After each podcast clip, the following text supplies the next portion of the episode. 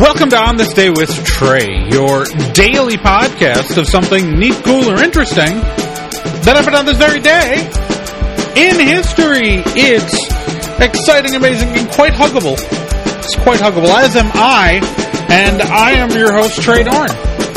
And today, well, today's February 15th, the 15th day of February, also known as Really Cheap Chocolate Day because of, you know, yesterday's holiday.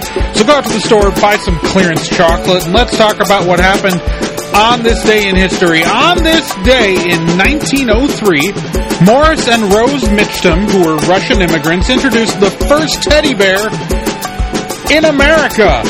That's the uh, the calling it a teddy bear, of course, is inspired by uh, President Teddy Roosevelt, who hated the nickname Teddy, but everyone called him that anyways.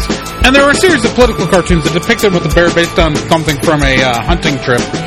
But uh, Morris Michtom saw the drawing of Roosevelt and was inspired to create the toy, a little stuffed bear cub, and put it in a shop window that read, with a sign that read Teddy's Bear, after sending a bear to Roosevelt and receiving permission to use his name.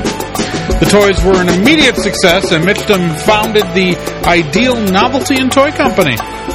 You know, they're theoretically around the same time. There was a German guy making teddy bears, but uh, we don't care about that because it's not a fun story.